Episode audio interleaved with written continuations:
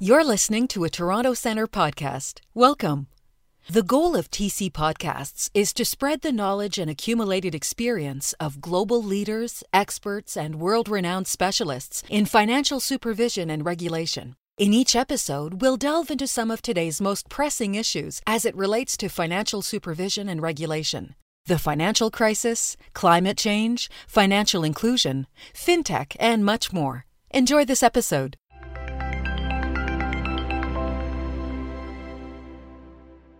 Good morning, good afternoon, good evening. Welcome to Toronto Centre's uh, webinar uh, on pandemics and financial inclusion. We uh, uh have about 250 or so um, audience from around the world, viewers from around the world, uh, from Africa, Asia, Latin America, all over the world. So really welcome to this uh, interesting program. COVID-19 is a major global crisis uh, we are no strangers to crisis preparedness at Toronto Centre, and given the positive response we received to our recent pandemics and financial stability webcasts, where more than 2,000 supervisors tuned in, and due to high demand, we're also launching a new series on pandemics and financial inclusion.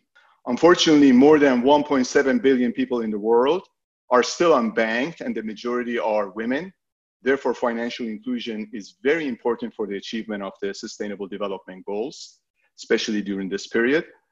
IMF research suggests that risks to financial stability increase when access to credit is expanded without proper regulation and supervision. Therefore, investing in high quality supervision can pay big dividends as financial inclusion expands. This dovetails well with the mission of Toronto Centre and our interest in this dialogue and discussion. In today's episode, we sit down with two prominent experts to cover financial sector regulation and supervision, as well as the financial inclusion dimensions of this challenge. We circulated their bios to you in advance.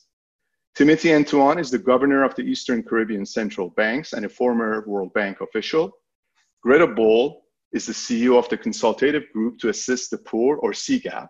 She has a wealth of experience in development finance, and SMEs around the world, just to name a few. Both Greta and Governor Antoine are great partners of Toronto Centre, and I'm really delighted to see them again. Yesterday, we were uh, reminiscing that I just saw Greta in Cape Town at the end of January and the governor in Ottawa in, in February, and already looks like it was a million years ago. So it's fantastic to see them today. So finally, I would also like to thank our funders, Global Affairs Canada, the Swedish International Development Cooperation Agency, IMF, USAID, Jersey Overseas Aid, and Comic Relief, without whom we could not achieve our global mission. Before we start, I would like to inform our viewers that we will try to answer as many of your questions as possible, and we have allowed the time to do that. Please type your questions in the Q&A tab, which you will find below the video screen. So let me start with a common question for both of you, uh, Greta and Governor, and welcome, by the way. Crisis matters. Over the past decades, World Bank literature has highlighted that financial crisis can throw millions into poverty. We all still have fresh memories of the 2008 financial crisis, but this one feels different. In your opinion, Governor, how is this crisis different? Well, Babak, let me begin by um, thanking you and the Toronto Centre for arranging this, arranging this very timely conversation. Uh, I think the Toronto Centre continues to add real value to developing countries, uh, many of whom I hope are on the call today. How is this crisis different? Um, I, I would say two things fallout and fear. Because our world is so interconnected, no one has escaped this fallout. And because, as of now, there is no vaccine, there is considerable uncertainty about the length and severity of this crisis, which is itself creating more fear. And, and that fear is palpable. So I would say those are the two things. If you look at the global financial crisis uh, just over a decade ago, it impacted many, but not to the extent of this great lockdown, as it is now being referred, which has touched every corner of the global economy and every country in the global economy. So there is considerable fallout and fear. Having said that, it is intriguing to see how we are coming together even as this pandemic conspires to keep us apart. One of my fondest images at this moment is to see how communities all around the world come together every evening to give applause, musical expression, musical applause, as it were, to our frontline healthcare workers. And so, even in this moment of real adversity and anxiety, I see opportunity. Opportunity for us to do some things differently. And frankly spoken, the world has changed, and we, need, we now need to embrace these opportunities in a new post COVID 19 world. And, and because there is no vaccine, we are going to have to live with this pandemic or this uh, virus for a while. And so that is also something that we have to be very mindful of as we proceed. Great to see you again. And let me pose the same question to you. How is this crisis different in your view? Yeah, good morning, and, and thanks for having me. So I, am just going to try to build on what Governor Antoine said. Um, you know, I, I see four big differences um, between 2008 and where we are now. You know, first of all, this started out, I mean, it's a health crisis, right? And it, it started out um, in China, and it's turned into a, a, much broader economic and financial crisis. So we started with a supply shock in China, and that's quickly turned into a demand shock in developed markets where we've been shutting things down. And we're now seeing this roll through a lot of emerging markets, and, and you know it's unclear how it's going to play out there. So this is affecting entire sectors of the economy. We're just shutting things down. Um, and and it, you know it's breaking down supply chains and it's leaving breathtaking numbers of people out of employment or income generating opportunities.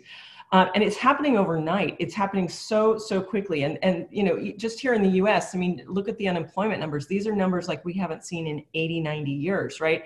So this is a very sharp shock and um, is kind of challenging us in a lot of different ways. The second thing, and this builds on what um, Governor Antoine said, is we're not fully in the driver's seat here, right? Um, you know, the timeline is completely unknown. I hear people talking about T plus one when we start rebuilding again. We don't know what T is. We don't know how long it's going to play out. And, and we have to sort of, uh, you know, tackle this in multiple ways. The 2008 crisis was financial, and so you could bring financial tools to bear, and you sort of could feel what the scope of the crisis is. This, you know, involves epidemiologists and, and tests, and it's just a much different kind of challenge. Um, I think the third thing is it's happening everywhere at once, right? So you could mobilize resource to solve a problem in a region or a country, um, but now we're having to solve that problem everywhere at once. And so and and you know in, in 2008 there was definitely you know it, it came out in emerged or in developed markets but then it rolled out and, and there was contagion in other markets um, you know moving into the euro crisis.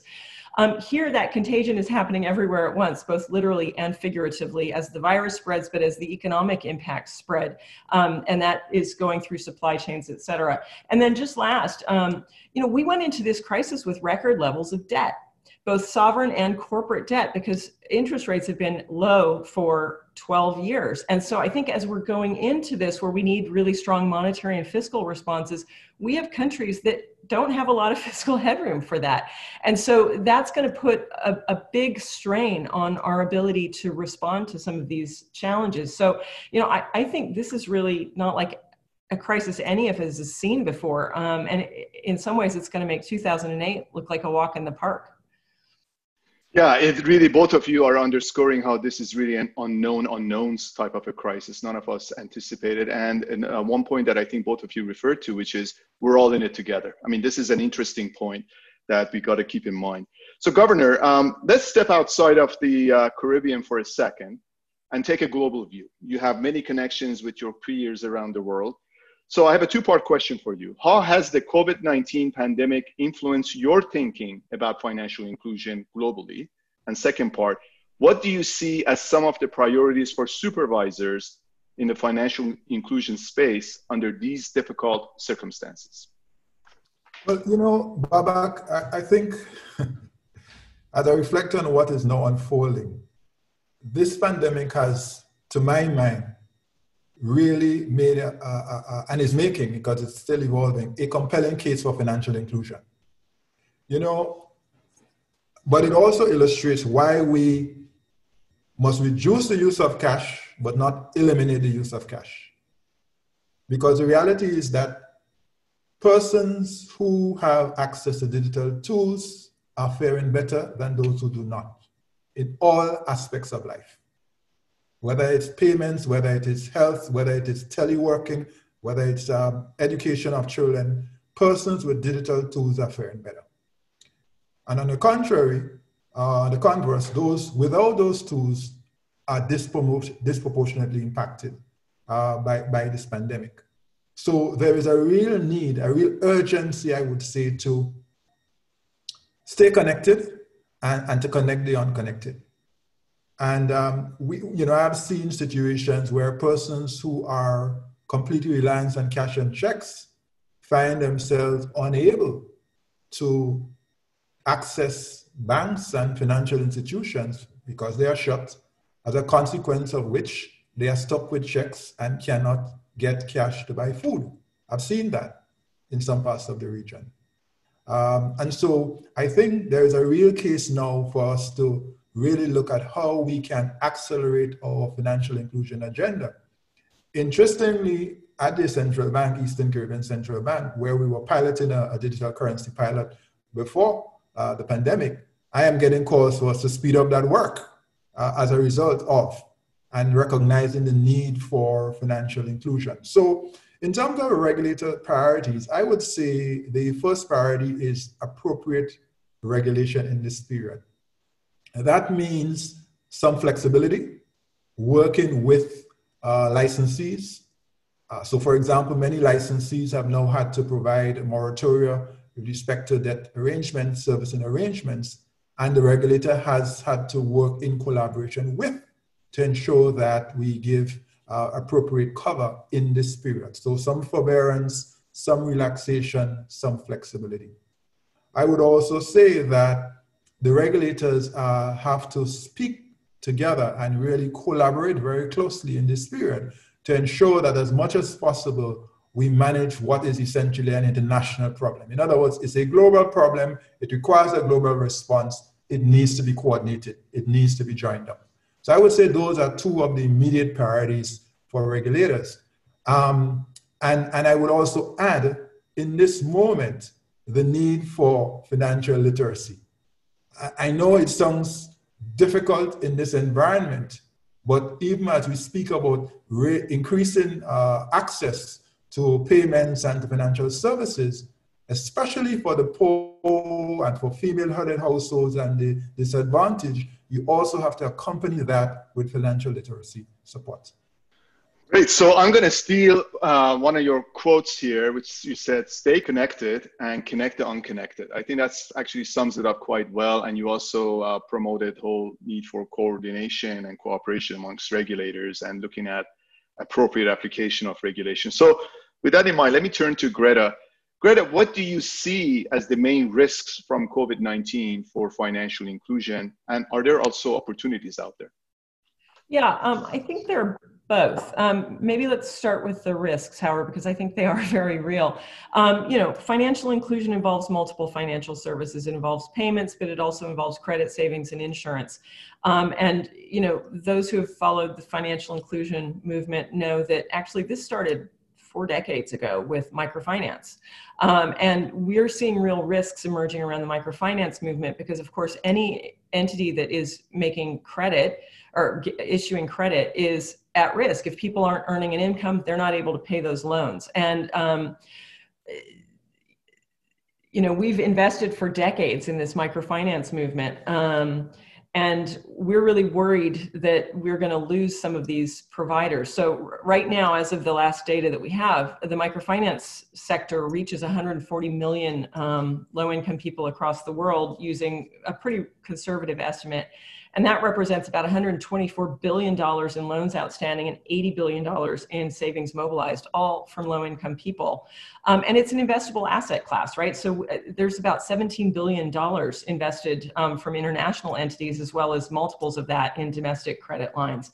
Um, and we see a couple of risks around the microfinance sector. One is, you know, as regulators are stepping in and sort of um, offering forbearance measures, sometimes that's being extended to just consumers or businesses and not kind of going up the chain. Um, many regulators are kind of looking at that and putting in in in measures that that help on moratoria and on relaxation of some of the regulatory ratios. Um, but sometimes that safety net doesn't extend to the microfinance institutions. So if you're a deposit taking bank regulated microfinance institution, maybe. If you're a non bank financial institution, maybe not. And then you have a whole category of credit unions and cooperatives and NGOs that are also doing this that aren't necessarily covered by some of those measures. So there's a regulatory aspect to it, but there's also an investor aspect. Um, and you know, as investors sort of look to their own bottom lines, there is a concern that some of them will sort of want to protect their investments and, and walk away. And we see a risk of sort of cascading, um, you know, calling of debts and, and, and um, putting those institutions under, under further strain. You know, there's a need in the near term for operational liquidity. There's probably going to be a need to sort of hibernate some of these institutions while we ride through the crisis, and then there's going to be a need to rebuild. And so, um, you know, we're working, and I'll talk about this a little bit more later, with the investor community to think about a coordinated response. So it's not kind of a race for the bottom, but we are actually supporting the institutions that we've invested for 40 years in building up. So that's kind of the microfinance space. I think the other space is on the payment side. Um, and so, you know, in the 12 years since M-Pesa kind of came out, we've seen an explosion in, in including people um, using payments mechanisms and mobile wallets. And that's been really important. But I think we see um, both opportunities and risks around that. So a lot of governments are looking at, um, you know, getting money out to people using the, the payment systems that have been developed. Um, but a lot of people sort of forget that those payment systems aren't totally digital. It's not like I receive money on my phone and I can use it on my phone. The behavior is is I receive money on my phone and I go to an agent and cash out and that agent is a shopkeeper who is down the street from me who has to keep his shop open. So one of the things that we're seeing is that sometimes when there are big lockdown measures, those shops are being closed so people can't actually cash out. Um, but when they do stay open, we're also seeing governments saying, right, we're going to get money out to people, but hey, mobile network operator, you can't charge for it, or we want to put caps on what you're charging. And that really undermines the business model of these um, entities that have built up the capability to distribute cash. There's also an added pressure because if you have cash going in one direction, it's just a massive flood of, of cash going out um, and that causes real liquidity pressures for those operators. And so i think there needs to be um, good public private partnerships as we think about putting together these social protection measures that can help get money out to people and make sure that the operators still have business models at the end of it that stand up because they've been so important for building financial inclusion. In terms of opportunities i think there are real opportunities. So the inclusive finance sector both microfinance institutions and these payment companies reach a lot of low income people. So as government think about getting aid and support out, whether in G2P payments or you know loans like we're seeing here in the US, kind of subsidized loans that are keeping businesses afloat. Those are a great channel to get money out to those informal small communities. They have really strong relationships and they're able to do it. And I think you know beyond that, there's some other opportunities around digitization, but I think we'll get to that in a, a later question. Thank you, Greta. That was actually a very interesting panoramic view you provided us here, very helpful. So, Governor, coming back to you, uh, you know, we live in the world, but everything at the end of the day is local. So let's uh, turn our attention to your local region. In the context of financial inclusion and the Caribbean's response to COVID-19, what issues are preoccupying the minds of uh, policymakers in your area? Well, without doubt, the first um, question is an issue is, is the health of our citizens. How we protect our citizens, residents, and citizens from uh, COVID 19.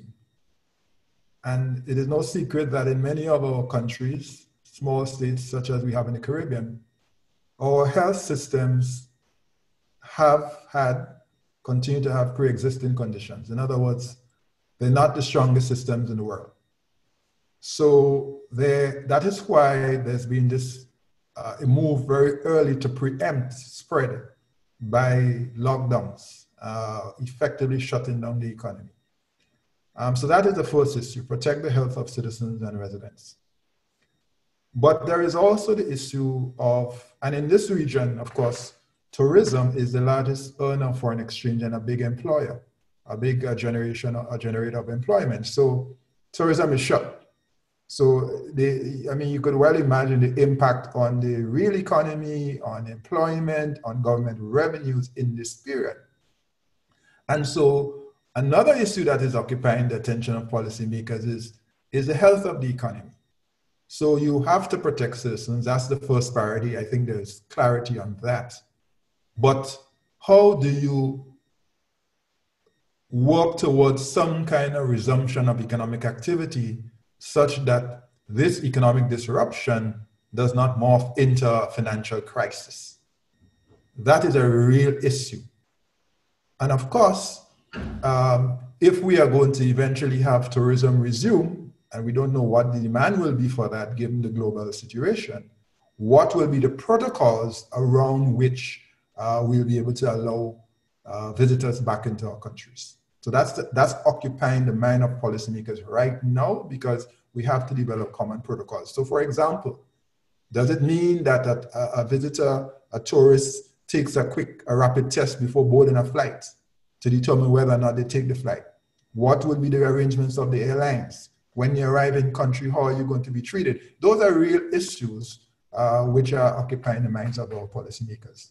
In addition to that, it's a whole question, and Greta mentioned it, because many of our countries, and this is not just in the Caribbean, but around the world, have very limited fiscal space, governments, countries have to make very hard decisions about how to allocate those scarce resources. And so, for example, one of the questions that one has to ask is Does this business require liquidity support? Is this a liquidity problem or is this a solvency problem? Because if it's a solvency problem, you have to make the hard choice of walking away. And that is not an easy decision to make. And, and, and of course, the longer this drags on, the more likelihood you have of liquidity situations becoming insolvency situations. So that is a real issue. The final thing I'd mention briefly is connectivity. We go back to financial inclusion and this whole question of connecting people, staying connected and connecting the underconnected. We know, we always knew, but that is now very uh, in sharp focus that connectivity is a driver of inequality. And so those who are connected have more opportunity and more access, and those who don't uh, uh, do not have access. And what is happening now is a real focus on how can you quickly make connectivity available, accessible, and affordable in this period to ensure that you, as far as is possible, leave no one behind. Those are just some of the issues that are preoccupying the minds of policymakers in our region, and I suspect many, many countries around the world. Absolutely. I just uh, take off from your last sentence, many parts of the world, because what you underscored is that local is global, global is local in this context. Like everything you said, I think if you talk to people in other parts of the world, they probably will, you'll hear the echoes of precisely what you just said. Greta, turning to you, uh, Let's talk about cash for a second. Governor talked about cash as one of his opening comments here. Because, and, and again, this really brings the financial and public health dimension of this together. Because it is easily contaminated, cash is considered untouchable during this crisis by many. In your opinion, how might the crisis accelerate the use of digital financial services and what are the challenges?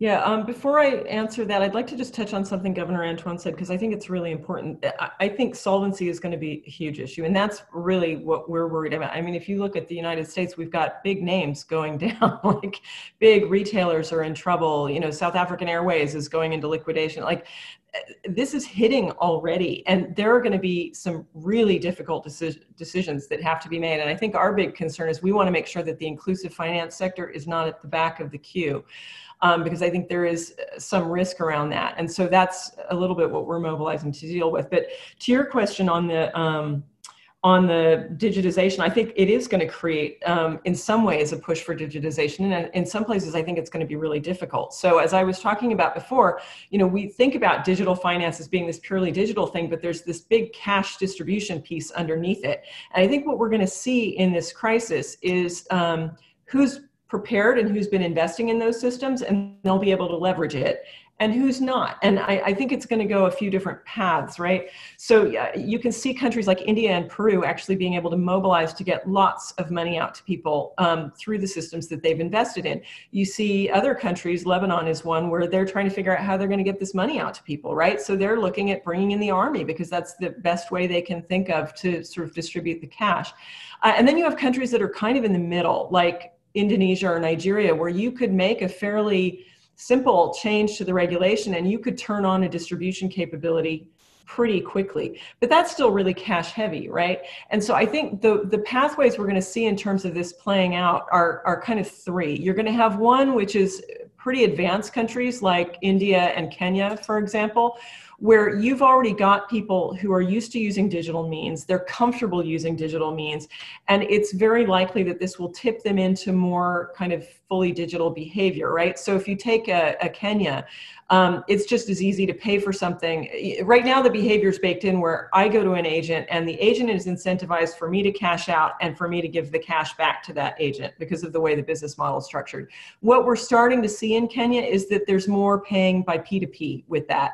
And that's where this changing of the pricing model really needs to be carefully thought out because what you want to do is incentivize greater digitization. Moving into merchant payments in East Africa has been a pain point for years. We've been trying to get that to happen, and this could be an impulse to, to make it happen. I think you'll see that in places like India as well, where people are pretty comfortable with the digital means. Then I think you'll have these kind of middle of the road countries where they just don't have that infrastructure in place, but they could. And if they if they're smart and they they need to kind of get money out to people, they'll switch on that infrastructure. So you know, in Indonesia, you could sort of enable enable the Gojeks to do cash out and sort of make that happen. And you may find that um, you know people do keep the money digitally, and they're able to do that with the existing kind of infrastructure. You know, Nigeria could be very similar. And then you're going to have the countries that just haven't invested in this at all, and they're just going to have to struggle through. And I, I think you know building that kind of acceptance infrastructure because you know the reason that you have cash in cash out is you can't use money in your phone. It's an abstract thing. You can't use it unless somebody's willing to accept that payment from you on their phone. You can't use it. And so the merchant infrastructure is just not in place in most places. Now it could leapfrog into just quick P2P payments infrastructure. And, and but that's a real behavior change. And we'll see it in some places and we won't see it in others. So we're just going to have to um, you know, figure out how to roll with whatever situation we started with and then um, build from there. Because uh, one of the things that we got spared in this pandemic is uh, uh, loss of electricity and electrical grid. Imagine if that was the case, then we would have a much different conversation about cash and all that. But Governor, building on what Greta said in terms of acceleration of uh, digital infrastructure, digital payments, uh, how is your region dealing with the issue of cybersecurity? Because that's the other dimension of it, and resilience for financial sector uh, regulation and supervision? Like, is this posing a challenge? Will this pose a challenge? Um, any any perspective you can offer that would be great. Right. So, so Babak, it was always a challenge uh, pre COVID nineteen, but it's it's really now um, again in sharp focus because we already know uh, from reports that attempts to hack systems, uh, financial systems, government system, health systems, uh, those attempts are up, and um, as unconscionable as, as it would seem, you do have in this moment illicit actors who are trying to take advantage of a very, very difficult situation in our countries. So the issue of cyber security and cyber resilience is, is very, very important. And it goes to the issue of trust because the, the real agenda for financial inclusion requires that we bring the unbanked and the underserved into the financial system and, and, and to ensure that they have access Many of them are reluctant in some cases because of suspicions about data security, privacy, uh, and of course, of course, lack of opportunity. So you want to maintain or you want to build and maintain trust. And to do that, cybersecurity and cyber resilience is extremely important. Having said that, what do we know? We know for a fact that oftentimes the weakest link is inside. And that is why even this moment of of, of, of, of, significant use of, of digital tools, uh, we are encouraging people to be careful with their passwords and, and how they use it to ensure that they do not create opportunities inadvertently for illicit actors. Within institutions, including our central bank, we continue to ramp up our public edu- or education and training of our staff, you know, cyber hygiene, because that is so important in this period. I mean, without a doubt, digital tools have been a lifeline in this pandemic. But we have to make sure we protect our use of these tools with proper cyber hygiene. And so that is very important within the institutions. I would also mention that amongst regulators, information exchange is critical. And many of us have set up protocols to share information. If there's an attack somewhere or there's an attempt, we share that information and we learn from it. We know what it looks like. We know what the, the, the parameters or the dimensions maybe. And we try to avoid that happening in anywhere else. And that's extremely important. You can't operate in secrecy here. You have to have protocols to share information promptly. I would also say two other things. There is a necessity, especially at the organizational level and within regulators, to undertake independent assessment, independent reviews of your cybersecurity stance. And that's, that, that is what we've been doing in the ECCB. That's what other, other, other uh, uh, sectors or other regulators are also contemplating. Because you cannot allow complacency. You have to continually keep enhancing your cybersecurity um, uh, apparatus and your resilience framework. And the truth is, in many cases, our approach is to say, while we want to avoid an event, we need to prepare for an event and ensure that we can recover in the shortest possible time if and when an event occurs. And the final thing is cooperation with governments, both within country and across countries, because these illicit actors operate across borders. They, they do not respect boundaries and borders. And therefore, to be effective in our cybersecurity um, fight and, and to build resilience, we have to cooperate across countries and across borders, regulators, governments, and the private sector. And those are some of the things that we've been doing and are working on even now in the Caribbean.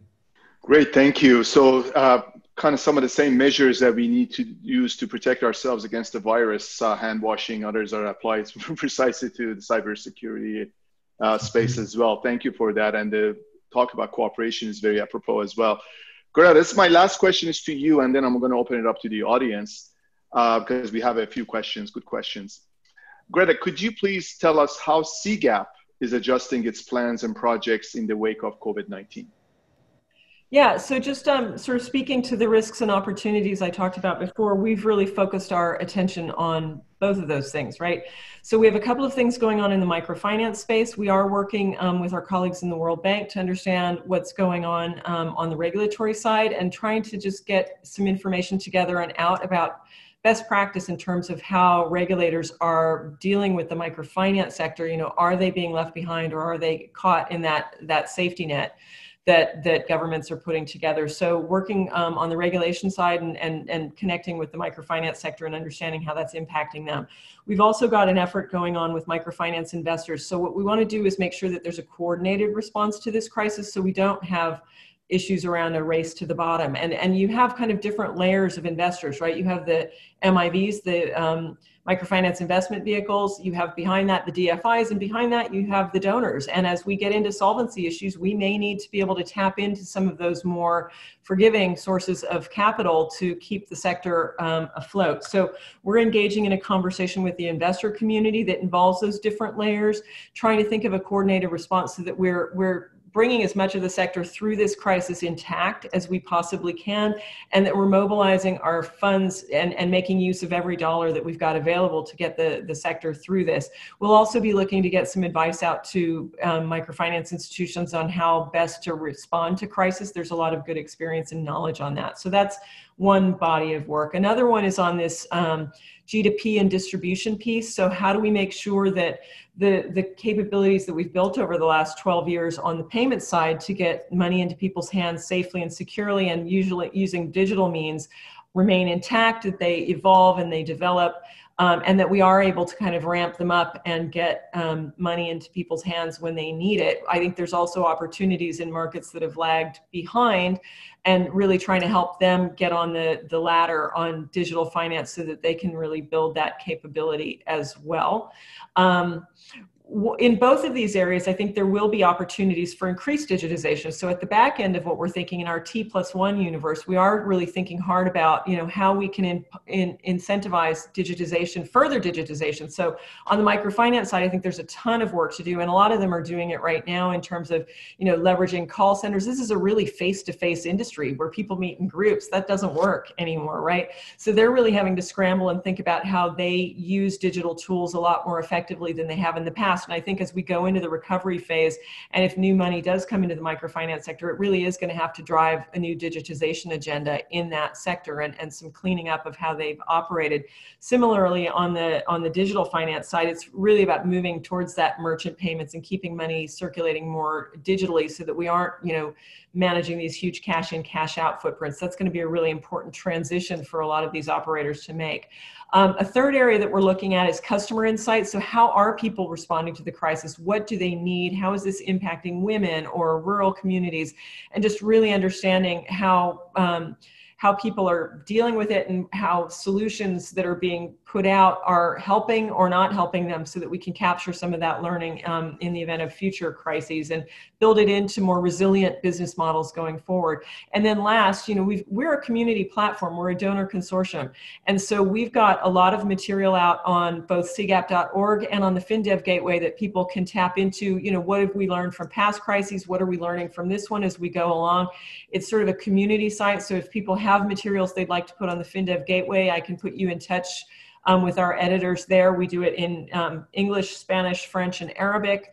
Uh, it's a great resource, and we're also putting out our own material on cgap.org.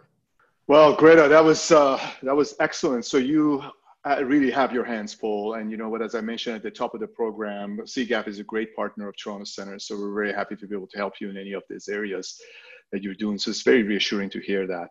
Uh, before I go to the audience questions, and we have quite a good number of questions here, I just want to make an announcement that on April 29th, uh, we have uh, Reza Baqir, the governor of Central Bank of Pakistan, and Ceyla Pazarbasioglu, uh, senior vice, vice president at the World Bank, at our next uh, episode of Pandemics and Financial Inclusion.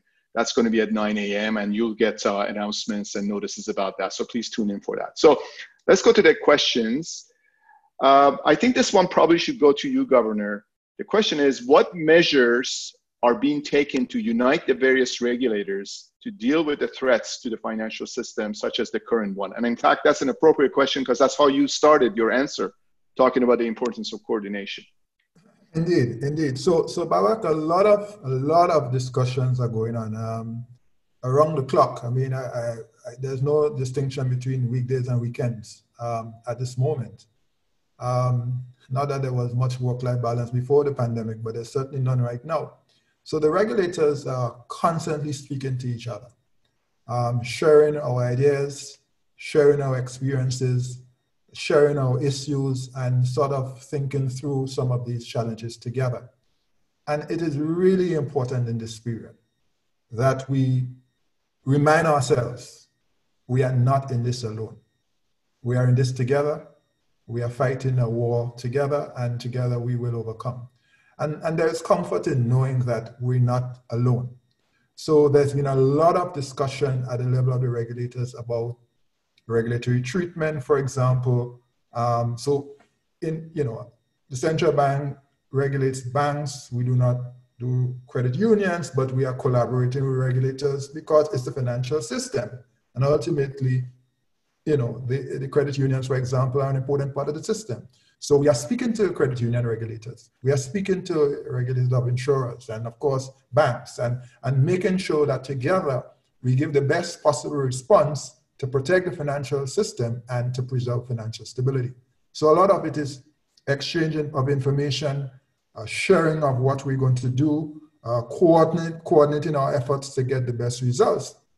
And I dare say at the international level, a lot of that is required. And we're seeing some of that already with the major central banks working together. Uh, we're seeing the, we saw the IMF uh, and the World Bank last week with their announcement of G20. And a lot of it is just policy coordination, uh, recognizing that individual countries cannot do it. Because we found that even the largest countries, they have been uh, almost overwhelmed by the, the rapidity of the, of, the, of the pandemic. And, and, and of course the disruption in the supply chain and so on. So a lot of what the regulators are doing uh, is, is, is, is coming together, working, collaborating, communicating, and also um, agreeing, you know, as far as we can on regulatory forbearance and flexibility. Because in this period, we have to work with licensees to ensure that we give them the space to recover. And, and that, uh, that is, that is uh, something that we're working on continuously at this time. That's great. Actually, it's very reassuring to hear that from you, Governor, because if you recall, you and Greta recall in the beginning stages of this crisis, there was there didn't seem to be a lot of coordination on the part of the world governments, let alone the financial system. It was more like as if the trade infrastructure architecture of the world was being dismantled by certain world leaders, and then all of a sudden we were caught flat-footed. No major G20 announcements, no major G7. But I'm really glad to see and hear from you, and also based on what else we know, that at least in the financial sector, uh, the ones uh, behind the levers are pulling together and trying to you know, create some semblance of order and coordination. So that's very reassuring. Greta, I'm going to give the next question to you, and I'm wondering if you could give it more of a financial inclusion um, lens.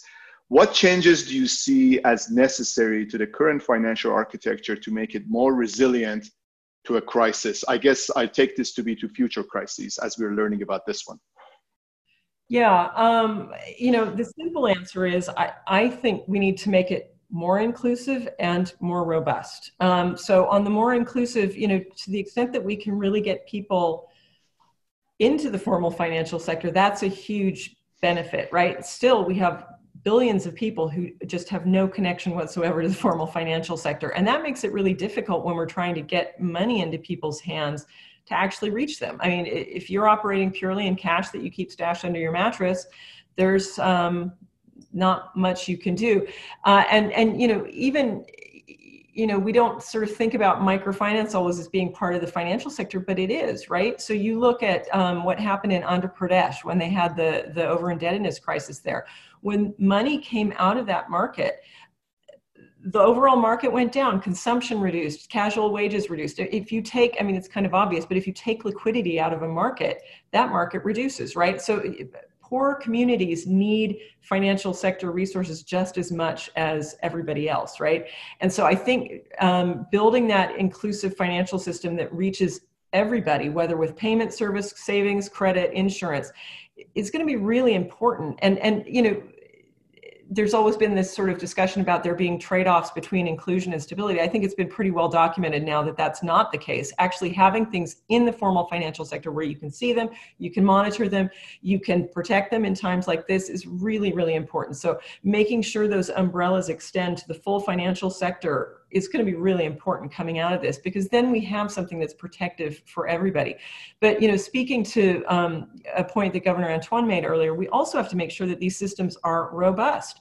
So you know, we've got digital financial services right now that are pretty cobbled together by mobile network operators that are running massive payment systems. And we need to really be investing in these to make sure that they are secure um, from a cybersecurity point of view and, and making sure that people's money is protected. Consumer protection, we haven't talked about that much um, other than financial literacy, but that's so important as we touch more people with financial services. We need to make sure that those services benefit them and that they're not getting you know ripped off by providers and so i think there's a lot more we need to do to make systems robust and to do that we need to bring them in the formal financial sector very good. Thank you very much, Greta. And it's interesting because if you go back to the great financial crisis of 2008, that was definitely on the banks and financial institutions. And we saw what happened. And this one, they were all collateral damage, but nonetheless, it talks about the importance of maintaining integrity of the system.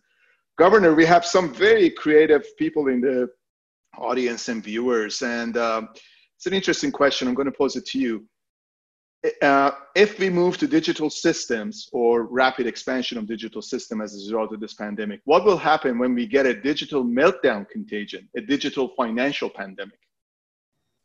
So, one of the things that a legacy benefit, if you will, of this pandemic is pandemic planning. So that's not just for health systems, but for financial system, including our digital systems.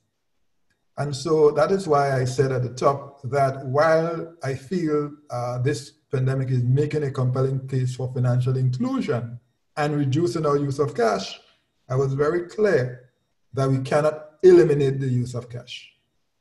And so, in terms of uh, pandemic planning, in terms of uh, scenario planning, we do have to give ourselves the redundancy um, uh, capability. In other words, if the system is down, how do we function? What can we do?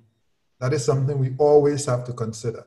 So we think about how can we quickly bring the system back online, but we also think about what are the basic things that we must do if the system is down, you know, and, and, and that is a that is a cost, if you will, of resilience. In other words, it cannot be all or nothing. So I think we are well able to design a system that allows us to have some capability in the event of a digital um, meltdown, as you put it. But there's no going back. I mean, there's no way we can stop the clock and say that we're not going to go forward with the digital uh, transformation. I think what is important is that we learn the lessons of this pandemic and we make appropriate plans. Um, in many of our systems right now, I mean, we have, you know, it's like a generator. You have a generator, it goes down, you have a backup. In, in our system, we have three sources of energy. So one phase, you go to the other, the other one phase, you go to the other. So I think we can build that into, into our planning. Uh, and that is going to be important as we go forward. Uh, and also important for not just building trust, but maintaining trust. Because invariably, inevitably, systems will fail. Systems will have downtime, you know, and you, you cater for that. But I do not believe for the slightest, in the slightest, that we must back off from moving forward the digital transformation. And let me be very clear. When it comes to countries, especially poor countries and small countries, the fighting chance that we have to compete in the global economy is in fact to move forward with digital transformation. So this should not cause us to resile or retreat from. We must advance, but we must advance smartly with armed with the lessons of this pandemic to ensure that we build in resilience in whatever we do. And I think we're capable of doing that. Yeah, and a key part of building resilience is always making sure your business continuity plans are updated and keep updating them. And that's something that we did at Toronto Centre in terms of uh, adjusting to this uh, pandemic. But also, for our viewers, uh, some of you may know we have created communities of practice on business continuity planning. Please contact us, crisis at torontocentre.org. Centre is the English spelling of center. And uh, you know there'll be a lot of resources for you there. So what you said was very appropriate. Greta, um, as the as the chief uh, advocate for financial inclusion, I think this question probably should go to you. Do you think providing universal basic income to underserved communities by digital means is an effective way to improve financial inclusion that can also help these communities through these difficult times? Yeah, um, can I actually come in on the prior question and then go to that one? Because I think the prior question is a really interesting and thought provoking one. And I agree completely with everything Governor Antoine said, and I would just add maybe a twist. Um, because if we go back, you know, a few months ago, which feels like a whole lifetime ago to before this whole thing happened, you know, we had a financial sector that was innovating like crazy. So there, uh, you know, fintech and digital is making everything very different right? So what we're seeing is a massive kind of disaggregation of the financial services value chain and things being put together in really different ways. And i think that creates some real challenges for regulators and supervisors because it's it's moving so fast and a lot of regulators and supervisors don't even have the resources to keep on top of it right? So i did some work a year ago on digital credit in east africa. And literally these guys you know outside of zambia at the time didn't really have much of a, a handle on what was going on in the digital credit space. So we need much better tools to monitor what these changes are doing in terms of, of how the financial sector is developing so that we can have those early warning signs and tools to be able to deal with it when there are crises that come out of the digital financial sector. Right now we're not in that kind of crisis but you know we will be. As innovation leads to to these kinds of changes we need to be prepared to deal with those changes. So just sort of a plea as people are thinking about how we come out of this to make sure that our regulators and supervisors are appropriately resourced and have the the ability to kind of monitor some of this wild west new innovation because I think it is going to throw up different kinds of challenges and we're going to need to be nimble to respond to those. Um, on the universal basic income question, you know, it's it's really interesting because we've been talking about this in the background at CGAP for a while, and there are lots of different opinions. But this crisis has put UBI right on the front page, right? I mean, we are actually sending out payments in the U.S. to people to keep them afloat because we're asking them not to work. So in a way, we've kind of got universal basic income through the back door already in the U.S. and lots of other countries. In looking at G2P payments, are basically giving people money so that they can subsist. Um, when they can't work. So we're already in universal basic income. I think the question is what happens after the, the crisis goes. You know, I think digital means is a really, um, it, you have to get this money out to people. And the only way you can do it in this sort of situation is digital means, right? And so, as I was saying before, you're seeing countries that are able to do this now because they invested in that kind of infrastructure. And you're seeing countries that have to get the army to deliver it, right? So I think this is a real um, push for countries that want to have um, social protection programs to put in place that kind of distribution architecture so that you can reach people in times of trouble. And then I think it's essentially a, a political question as to whether countries want to continue with some sort of um, universal basic income once the crisis passes. And I think we're going to have really different answers to that. But I think there is going to be a very new view on things like social protection. Um, and certainly in my own country, you know, what we do with healthcare systems when healthcare is linked to employment, right? And so I think this is going to really throw up very um, interesting challenges for us to think about going forward. But what we're seeing in stark relief right now is the need to have those digital systems in place so you can get money out to people now. And and the US is really struggling with this frankly because we haven't invested in those faster payment systems. We don't have really good mechanisms for getting funds out to people. You've seen with the small business administration program they're running out of money. There's not enough. It's not being targeted. And so I, I think it gives us a real impulse to invest in those kinds of systems going forward.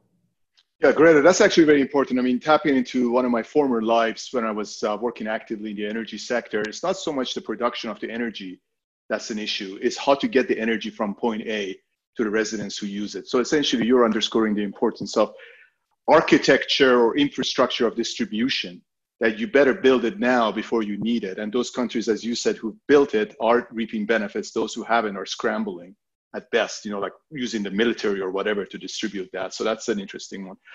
So, Governor, it's a, this is a broad question, but it's an important one to sort of connect and link things together what do you see as the main financial stability risks arising from COVID-19 impact on financial inclusion? Well, I think the main risk is solvent institutions um, becoming insolvent. Um, you know, the, the biggest risk to, to financial inclusion is financial instability. And even as we try to bring the unbanked and the underbanked and underserved in and give them access we have to be very, very concerned uh, about existing financial institutions um, remaining solvent and viable. And if we look at what is going on around the world, including some very large companies within the financial system and outside, including the airlines, for example, um, that is cause for real concern. So the single biggest risk I would say would be uh, prolongation of the economic disruption that leads to a financial crisis and financial instability. Because then the situation is exponentially worse and the impact, you know, exponentially higher, and wider, and deeper on citizens uh, and on our populations. And invariably in those mix, in that mix, the, the under youth are served and the unserved are disproportionately impacted. So I would say that is the single biggest concern, thinking as a regulator, thinking as an economist, um, that we have at this moment. Can we, can we keep the ship afloat? And will we have enough ventilation, and I speak now of financial ventilation or ventilators, for these hitherto solvent institutions to ensure that they can survive this pandemic. If this morphs into a, financial crisis, then the situation is not just a health problem, it's not just an economic problem, it becomes a, a, a financial stability issue. And, and to me, that is the single biggest risk. So, Greta, uh, building on that question, another question is, uh, and I want to tap into not just your uh, the CAP you were at CGAP, but also your wealth of expertise on SMEs. Let's look at a hypothetical scenario where in a few months a vaccine is available and uh, you know uh, we think we can go back and do everything. How much of this economic damage we are experiencing on a month to month going to be longer lasting? Uh, or is it more like elastic and we go right away back to work and back to exactly where we were on february 20th or whatever date you want to pick? What's your general sense of the damage that's being caused right now as this thing is prolonging um, yeah, um, I think it's huge, actually. I, I mean, I, I, don't think so. First of all, I'm not sure we're going to have a vaccine that soon. So I think we are looking at a staged um, reintroduction to whatever the new normal is. Um, and I, I sort of fear that it's going to come in waves, right? And, and, you know, as the governor was pointing out, we're going to have a first round of just trying to get back in our own communities, much less, you know, traveling beyond our own communities and then traveling internationally. And I, I feel for countries that are dependent on tourism because it's just cutting off everything, right? And so the, the damage that's being done right now is huge. And, and I think we are at risk of losing not only some big companies, um, but some a lot of SMEs that just don't have access to resources then they've got a month of cash liquidity that they are playing with maybe three right and so you know what we're doing now to get money into their hands is going to be really important and it's interesting to look at the different approaches being taken by europe and the us right europe is just paying companies to keep people employed. Uh, the U.S. sort of dealing with huge burst of unemployment and then figuring out how to keep companies alive. But you know that comes with a lot of challenges, not least of which is you're leaving people without health care. You're going to have this whole scramble to get businesses open again and get employees back again. So there's a certain inefficiency around that. The problem is both of those things cost a lot of money, and not every country has access to those kinds of fiscal resources to to keep the economy afloat. And so this question of how long T is, like how long is this going to last, is so important because we just don't know how sustained these um, disruptions are going to be, how they're going to play out over time. And so it's really hard to understand how you keep your economy afloat. We've already spent, you know, upwards of three, four trillion dollars here in the U.S., and this isn't over, right? And so, and, and, then you know, if you take this to emerging markets where you have people working in the informal economy, subsistence kind of livelihoods, and and in countries where there's a lockdown, that's being cut off at the knees. We're looking at people who have nothing to fall back on. We're looking at people who will go hungry, and so you know, I think the damage is going to be huge, and it's going to take time to put those supply chains back together. It's going to take time for people to get on airplanes and for the tourism sector to come back. It's going to take time before people are comfortable going down to the mall and you know being around a lot of other people or going to a restaurant. And so you know i think this is going to be with us for a long time and we have to just get ready to ride this out over a, a year or two. Um, and and you know there will be loosening and tightening and we're just going to have to figure out how to roll with that. Um, and you know I, I, think you mentioned um, somewhere that you know the world bank's come out with new figures saying huge numbers of people could fall back into extreme poverty. So, you know, it, it really is quite serious. And, and we're going to need to, as, as Governor Antoine was saying, work together. I mean, this is a global crisis. We need global solutions. And, and this isn't a time for kind of winner takes all kind of stuff. We really need to pull together because eh, the world is globalized and that's not going to change. Um, so eh, we're going to need all the resources we can get. Thank you. And uh, unfortunately, sorry, thank you. What that was, that? Downer. I didn't mean to end things on a. a no, no, no. It's fine. That's fine. That's fine. It's actually good to. I mean, the thing is, we got to uh, give it to the people straight up. There's no need to sugarcoat or put a rosy color on this. I mean, that's the whole point of being in a crisis to figure out what to do and how to navigate it and get out.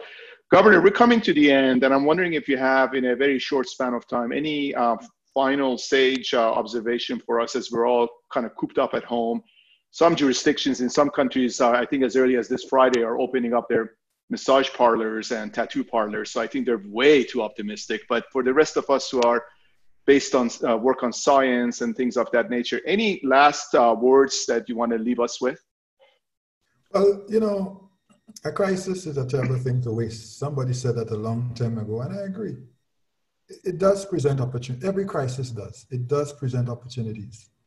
So even as we struggle with this period of surviving, as it were, and learning to live with or coexist with COVID 19, we have to have an eye on the future. And that future requires us to learn the lessons of this pandemic and embrace the opportunities. So, whether that is with respect to pandemic planning, uh, business continuity and resilience planning, uh, social safety nets, digital transformation, food security, financial inclusion, those are areas which present opportunities for us to be better as a world, as a as an individual country, but as a globe. And to me, we need to focus on that. And if we do that, it will be a while yet, but we will come out stronger when we do emerge from this pandemic. And that is my enduring hope, Babak, Greta, and all of our colleagues. That is my enduring hope that ultimately we will emerge stronger because we will approach the lessons with humility and but with a growth mindset that we can and must come out stronger. And that is my um, that is my intent. That is my I have every intention doing my own little role here at this ECCB and in our region to help push that growth mindset coming out of this pandemic. Um, one of the privileges of interviewing thoughtful people is we end up with really thoughtful answers as the end, especially as we come to a close. Thank you for that, and also to our audience. Uh, viewers, my apologies for not being able to address every single question that you posed, but those questions will not go to waste. Uh, we actually are parking questions from this and other series, and we will integrate them into our programming or other things. And also, we may go back to the speakers and ask them to provide some thoughts on that through some kind of a publication or whatever. Thank you. The two of you did an amazing job. I'm really grateful. And as I like to say, you really kicked ass. And thank you again for being such good partners of Toronto Centre and helping the global community. And uh, bless you. Goodbye.